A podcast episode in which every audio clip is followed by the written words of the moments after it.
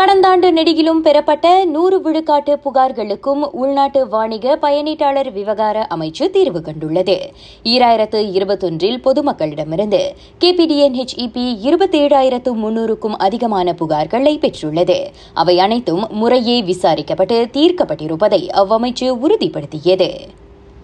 ஈராயிரத்து பதினெட்டிலிருந்து இவ்வாண்டு வரை நாடு முழுவதும் ஈராயிரத்து நூற்று நாற்பத்தி நான்கு முதியவர்கள் மருத்துவமனைகளில் கைவிடப்பட்டுள்ளனர். அவர்களில் தொள்ளாயிரத்துக்கும் மேற்பட்டவர்கள் அவரவர் சொந்த வீடுகளுக்கு அனுப்பப்பட்டுள்ளதாக மகளிர் குடும்ப சமூக மேம்பாட்டு அமைச்சு தெரிவித்தது. எஞ்சியவர்களின் குடும்பத்தாரை அடையாளம் காணும் பணிகளில் மருத்துவமனை நிர்வாகங்கள் தீவிரம் காட்டி வருகின்றன. குடும்பங்களை தொடர்பு கொள்ள முடியாத பட்சத்தில் அரசு அல்லது தனியார் நல்வாழ்வு மையங்களுக்கு அம்முதியவர்களை அனுப்பும் ஏற்பாடுகளும் செய்யப்பட்டு வருவதாக அவ்வமைச்சு கூறியிருக்கிறது. கிளாந்தஞ்சலியில் உறைந்த கோழியை கடத்த முயன்ற லாரி ஓட்டுநர் சுங்கத்துறையிடம் பிடிபட்டுள்ளார்.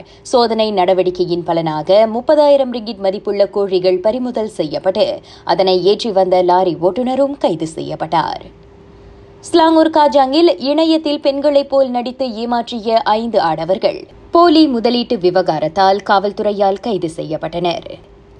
இலங்கை அதிபராக ரணில் விக்ரமசிங்கே பதவியேற்றிருக்கிறார் பதவி விலகிய கோத்தபாய ராஜபக்சேவுக்கு பதிலாக ரணில் அப்பொறுப்புக்கு வந்துள்ளார். எனினும் எதிர்பார்த்தபடியே அரசு எதிர்ப்பு ஆர்ப்பாட்டக்காரர்கள் ரணிலுக்கு எதிராக தங்களின் போராட்டத்தை திருப்பியுள்ளனர். அதிபர் மாளிகைக்கு வெளியே மீண்டும் கூடிய அவர்கள் ரணில் பதவி துறக்க வேண்டும் என முழக்கங்களை எழுப்பினர். ரணில் ராஜபக்சே சகோதரர்களுக்கு இணக்கமானவர் என்றும் எனவே அவர் அதிபராவதால் மாற்றம் வரப்போவதில்லை என்றும் அவர்கள் முழங்கினர்.